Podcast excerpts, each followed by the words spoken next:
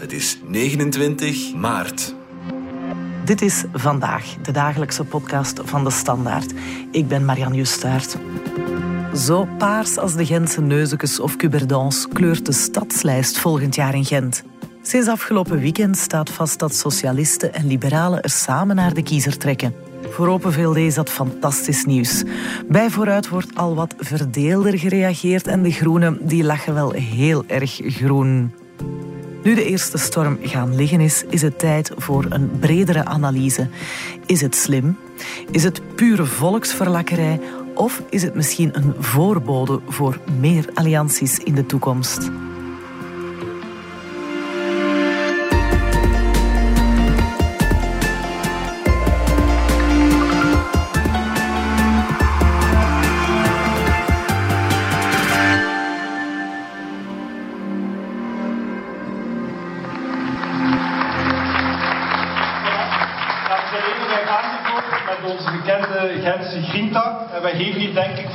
Heel duidelijk signaal.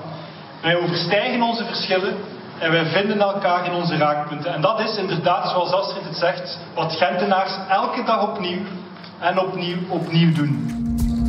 We hoorden hier de Gentse burgemeester Matthias de Klerk van Open VLD heel opgetogen speechen over de grinta van de Gentenaars afgelopen zondag. Bij mij zit chef politiek Jan-Frederik Abbeloos. Jij was erbij. Hallo, dag Jan-Frederik. Uh, schets ons nog eens kort wat er daar zondag aangekondigd is. Het was de aankondiging van de stadslijst, de paarse stadslijst, bestaande uit socialisten en liberalen en ook nog enkele onafhankelijken. En dat is iets waar er heel lang over gesproken wordt, gefluisterd wordt, al meer dan een jaar. En zondag was het zover en kon eh, Matthias de Klerk duidelijk heel opgetogen aankondigen dat voor Gent, want dat is de naam van de lijst, mhm. een feit is. Ja, en voor hem persoonlijk was dat een mooie overwinning. Hij heeft de mhm. socialisten eigenlijk losgeweekt van de groenen, mag ik dat zo zeggen? Ja, absoluut. Het is ehm, ja, vrij spectaculair wat er gebeurd is. Hè. We hadden de twee voorbije legislaturen eigenlijk een, een rood-groen blok dat uh, Gent bestuurde.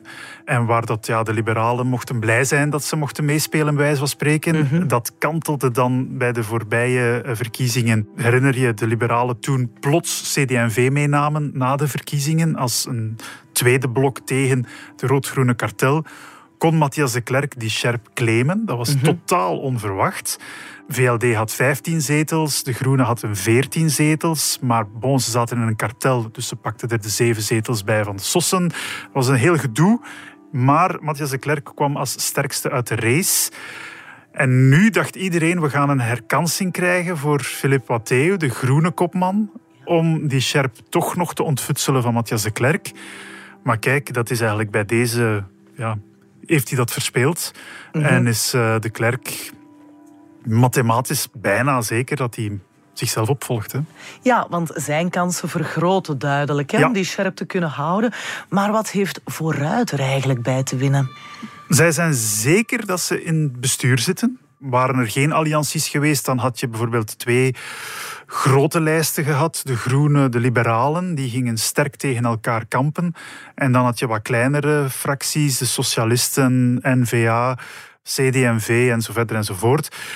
Ja, en dan was het onduidelijk wat, de, wat de plaats van vooruit zou worden in heel dat schema. Stel dat bijvoorbeeld groen en blauw elkaar hadden gevonden in Gent, ja. dan hadden ze waarschijnlijk de socialisten er voor spek en bonen bijgezeten. Nu was het gevoel, we hangen ons wagentje aan dat van Matthias de Klerk. Dan zijn we zeker dat we in het college zitten. En dat hebben ze duidelijk toch wel al onderhandeld met meer schepen dan dat ze vandaag hebben. Vandaag hebben ze er twee. Er wordt gezegd dat ze misschien wel naar vier schepen zullen gaan op het moment dat ze straks opnieuw in het bestuur zitten. Ah ja, ze hebben een vel duur verkocht dan. Officieel is er enkel een samenwerking goedgekeurd door de verschillende afdelingen tussen liberalen en socialisten. Maar bon, je hoort wel achter de schermen is er al gesproken over de verdeling van de lijst. De schepenambten, of toch hoeveel schepen elke fractie zou krijgen indien ze aan de macht komen. Men hoopt op 25 zetels toch, van de 53. Op dat moment is er eigenlijk buiten die stadslijst geen alternatieve meerderheid mogelijk, want ja, niemand wil met PVDA of Vlaams Belang in zee gaan. Voilà, en dus kan je niet rond de stadslijst.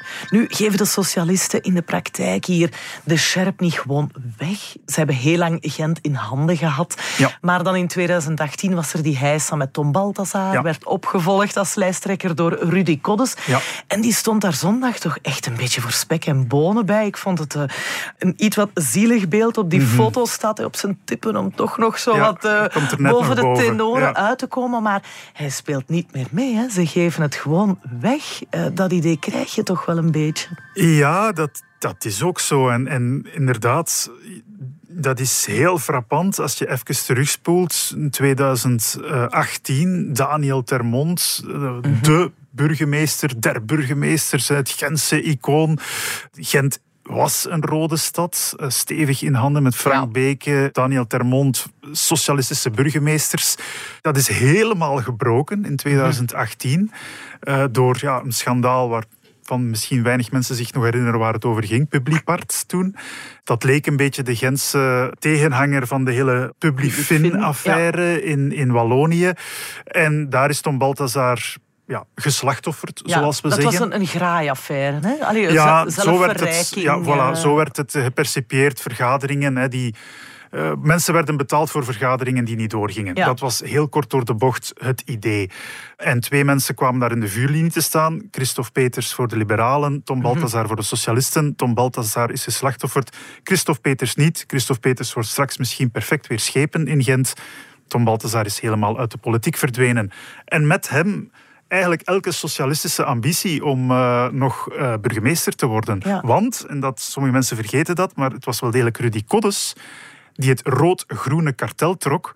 Maar die verkiezingsuitslag ja, die was zodanig dat dat plots een groen-rood kartel werd met Ja. Philippe Pathé als kopman. En daar is eigenlijk de kiem gezaaid van heel veel onvrede, heel veel vernedering bij de socialisten. En wat je nu ziet is eigenlijk ja, de payback time voor die vernedering. Men zal zich niet opnieuw het kleine broertje zien van de groenen.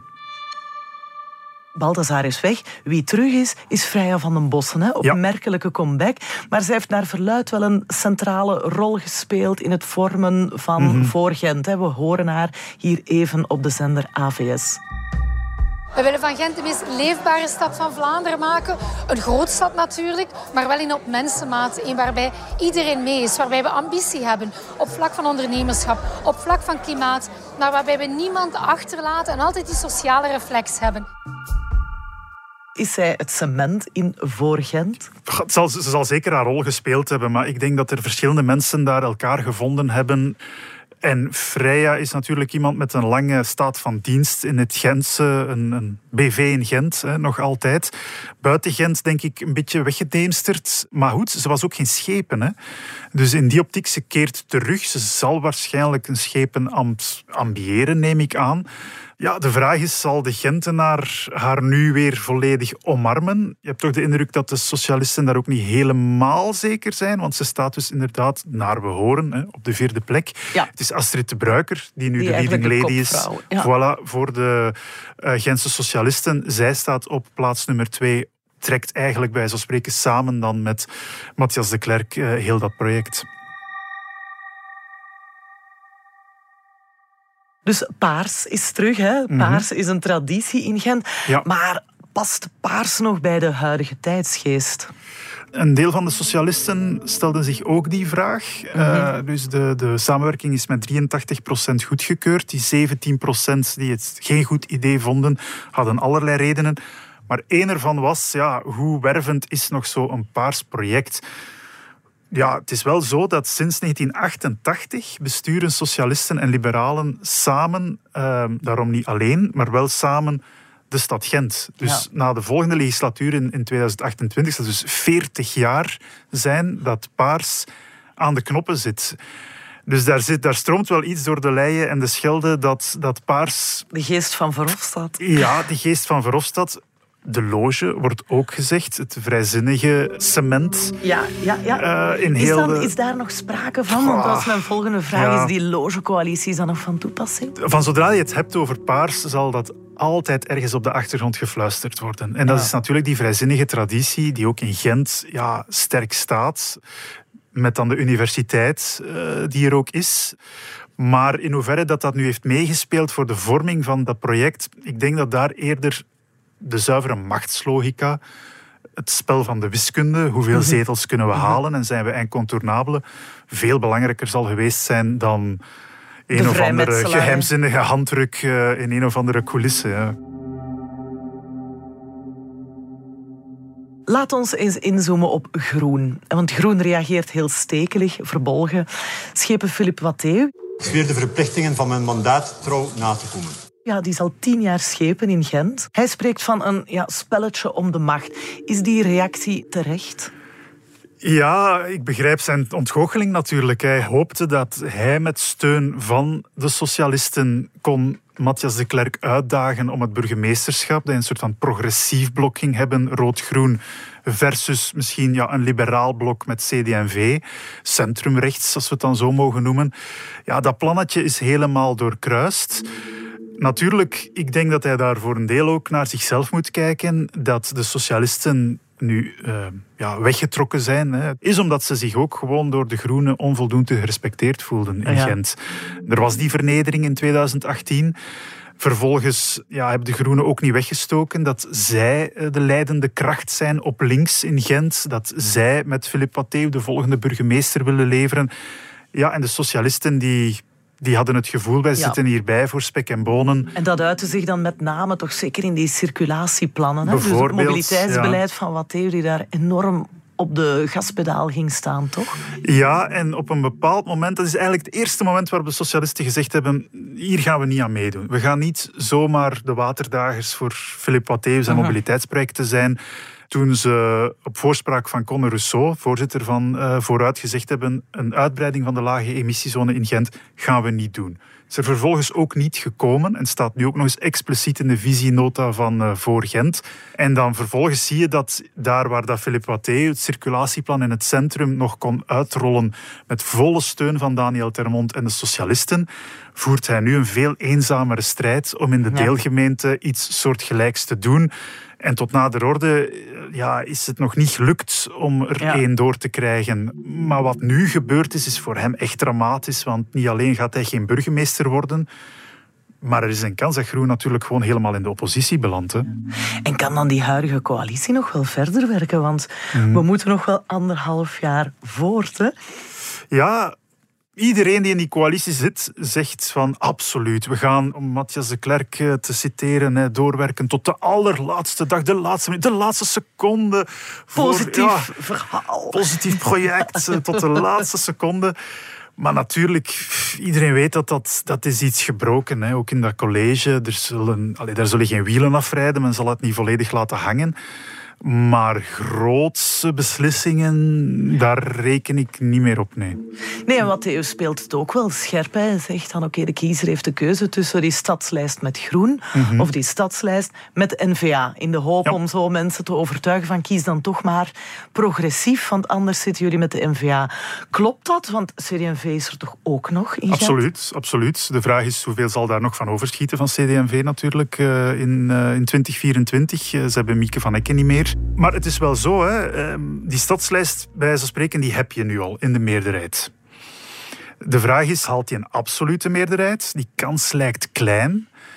En dan, dan, is moeten de ze vraag... 27 zetels halen of zo. Ja. Dus stel, ze hebben er nu denk ik samen, of, of, ze hadden er 22 samen in 18, liberalen en socialisten. zou willen zeggen dat ze er vijf extra moeten verzilveren. Dat is niet weinig. Maar stel dat die meerderheid er niet is, dan is de vraag wie wordt de derde, uh, de ménage à trois. Er zijn in de stadslijst mensen die hopen op CD&V kleine partij die al bij zo spreken, om het lelijk te zeggen, alles zal ondertekenen eh, die ze onder ogen krijgen mhm. om uh, te mogen depaneren. Zijn er die ook ja, meer aan de liberale kant niet uitsluiten dat er eens met NVA moet mhm. gesproken worden in Gent? Uh, dat opent dan misschien perspectieven richting Antwerpen waar je al met Vooruit en NVA mhm. een blok hebt waar de liberalen dan misschien kunnen aansluiting vinden. En dan denk ik dat er ook zeker nog wel bij de socialisten mensen zijn die groen effectief een valabele partner vinden, maar dan onder andere voorwaarden. Met, met minder, wat zij dan noemen, minder dogmatisch, minder het grote gelijk, een beetje pragmatischer willen besturen. Persoonlijk denk ik, op het moment dat je zo'n kartel opblaast, dat doe je niet om vervolgens in de coalitie opnieuw de vroegere ex terug te ontmoeten. Ja. Misschien is het ook niet onbelangrijk dat we eerst Vlaamse en federale verkiezingen, en Europese natuurlijk, maar eh, die, die hebben mogelijk minder invloed op de gemeenteraadsverkiezingen. Ja. Maar we zitten met die hele golf uh, verkiezingen volgend jaar. Hè? Ja, ja, absoluut. Daar was eigenlijk al voor de vorming van de stadslijst de vraag wat Groen ging doen. Een Mhm. aantal lokale groenkopstukken die waren al wat bevreesd of dat de moederpartij niet, of dat de nationale partij in mei 24 geen klets gaat krijgen bij de Vlaamse federale verkiezingen, wat natuurlijk mogelijk wat negatief afstraalt in oktober. Terwijl dat iedereen ervan uitgaat, bon, je weet het nooit, dat vooruit wel Vooruit een goede zaak zal gaat gaan, doen. Voilà. ja. Het liberale, ja, dat is wat onduidelijk. Wat denk ik de grote onbekende zal zijn, is de opkomst. Want er is geen stemplicht meer voor lokale verkiezingen. We gaan moeten zien wat het effect is bij de Gentenaar. Als de Gentenaar het gevoel heeft, het is allemaal al voor mij beslist. Die stadslijst die zit toch in de meerderheid. Ik ga mijn zondag in oktober anders besteden. Dan weet ik niet wat het effect gaat zijn op de zetelverdeling en op de uh, uiteindelijke percentages. Ook een, ja, Vlaams Belang, PVDA, NVA, CD&V, Groen. Er zijn er nog veel naast de stadslijst die hengelen naar de stem. Dus die stadslijst gaat nadien bij wijze van spreken kunnen shoppen om te zien met wie gaan we in zee. Jan Frederik, is voor Gent een unicum of een beginnende trend? Uh, ja, dat is, een, dat is een goede vraag. Het is een beetje moeilijk om te zien. Op dit moment is het het eerste echt grote project van die orde dat we kennen. We weten wel dat in Oostende Bart Tommelijn nadenkt of timmert aan een soort gelijke Ah, ja. lijst burgemeester rond zichzelf. Maar je hebt evenveel burgemeesters die nu al zeggen dat ze het op eigen kracht gaan doen. Bart de Wever in Antwerpen, uh, Dirk de Vouw in Brugge, Mohamed Erdouani in Leuven. Dus we dachten even dat die nieuwe spelregels voor lokale verkiezingen, waarbij dat um, het stemmenkanon van de grootste fractie ja. uh, in de meerderheid wordt automatisch burgemeester, dat dat er ging voor zorgen dat flink wat burgemeesters eigenlijk à la Matthias de Klerk nu al hun scherp gingen veiligstellen Ja. door zoveel mogelijk andere partijen aan zich te binden. Dat kan allemaal nog gebeuren, maar op dit moment is men in veel gemeenten het nog wel aan het aftasten, is mijn Ja. gevoel. Want dan neemt, dat gevoel krijg ik toch, strategie echt eh, de bovenhand. Hè? Dan wordt strategie bijna belangrijker dan ideologie. Wat moeten we daar dan van denken als kiezer? Jij bent nu een Gentenaar. Hè? Is die nieuwe alliantie nu een gevaar of net een kans voor de Gentenaar? Ja, het is hoe je het bekijkt. Het is in elk geval helder. Wat misschien vroeger was gebeurd, was dat men dus in die fameuze loge met de geheime handdruk had afgesproken om een voorakkoord te sluiten. En dat had je niet geweten als kiezer. Dus dan had je een socialistische lijst gehad, een liberale lijst. En achteraf, boem patat, blijkt dat die eigenlijk al maanden een voorakkoord hebben. Nu krijg je ja, vrij letterlijk een voorakkoord, namelijk Maar een voor de verkiezingen. En ja. het is open. Ja. Het ze zullen ook zetelen als één fractie. Dus het is geen kartel. Het dat was in 2018 wel met Rood en Groen. Die gingen samen naar de kiezer. Maar vervolgens gingen ze wel apart zetelen in de gemeenteraad. Zal nu niet gebeuren. Dus je krijgt een fractie voor Gent. Bon, daar kan je dan als kiezer het jouwe van denken of, niet, niet leuk of, of tegen draad zeggen van ja, ik, als het voor mij beslist is, dan stem ik zeker niet op die lijst, maar het staat je vrij. De kans dat de uitslag zodanig gaat zijn dat die lijst uit de meerderheid gehouden wordt, die is wel inderdaad heel klein. Ja, dus wie, wie vindt dat eh, de stadslijst volksverlakkerij is, die eh, moet op zijn minst wel toegeven dat het openlijk eh, allemaal gebeurt. Nu kan het ook een voorbode zijn, hè, want Paars in Gent vormde destijds wel de basis waarop Guy Verhofstadt dan tien jaar later weliswaar zijn federale regering eh, geschoeid heeft. Of ja, er was ook eerst een. Vivaldi-coalitie in Gent, vooraleer dat ze Ah, voilà, federaal kijk, was. Ja. kijk, kijk. Zie je het gebeuren of is dat op dit moment echt niet meer eh, te voorspellen? Het is natuurlijk al eventjes dat wat Vlaamse regering betreft is aan Antwerpen vaak een, een voorloper. Die Bourgondische coalitie die daar destijds gesmeed is door Bart de Wever in 18 met socialisten, liberalen, N-VA, dat dat mogelijk wel de voorbode wordt van een aantal samenwerkingen. We horen hem hier, Bart de Wever, dus de N-VA-voorzitter, vlak na de vorige gemeenteraadsverkiezingen, een geluidsfragment van VTM. Het is hier eigenlijk een historische kans om heel die stad in de plooi te leggen en een soort nationale verzoening te prediken. Ik denk dat ik dat ze biedt gaan doen. Hè. Het is tijd voor verzoening. CD&V-voorzitter Sami Meri zegt dat ook. Hè. Het geheime huwelijk, ook al niet meer zo geheim. Dus Nee. gewoon het Antwerpse model, zeg maar. Ja, ja. Dus je ziet dat elke partij zich zet. En de vraag is inderdaad, zal, zullen die verkiezingen op hun beurt een weerslag hebben op die lokale coalitievorming in het najaar?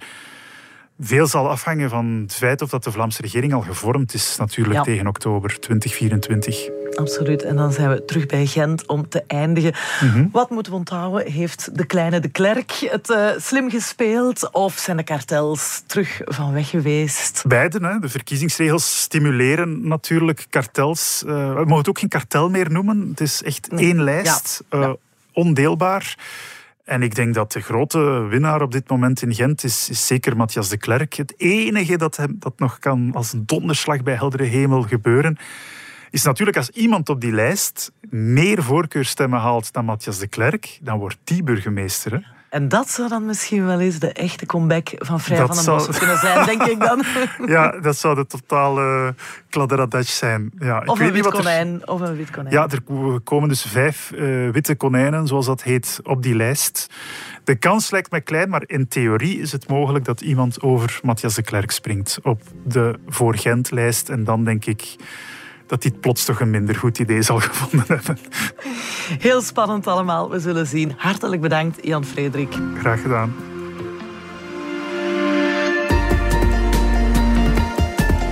Dit was vandaag de dagelijkse podcast van De Standaard. Bedankt voor het luisteren. Alle credits van de podcast die je net hoorde vind je op standaard.be slash podcast. Reageren kan via podcast.standaard.be. Morgen zijn we er opnieuw.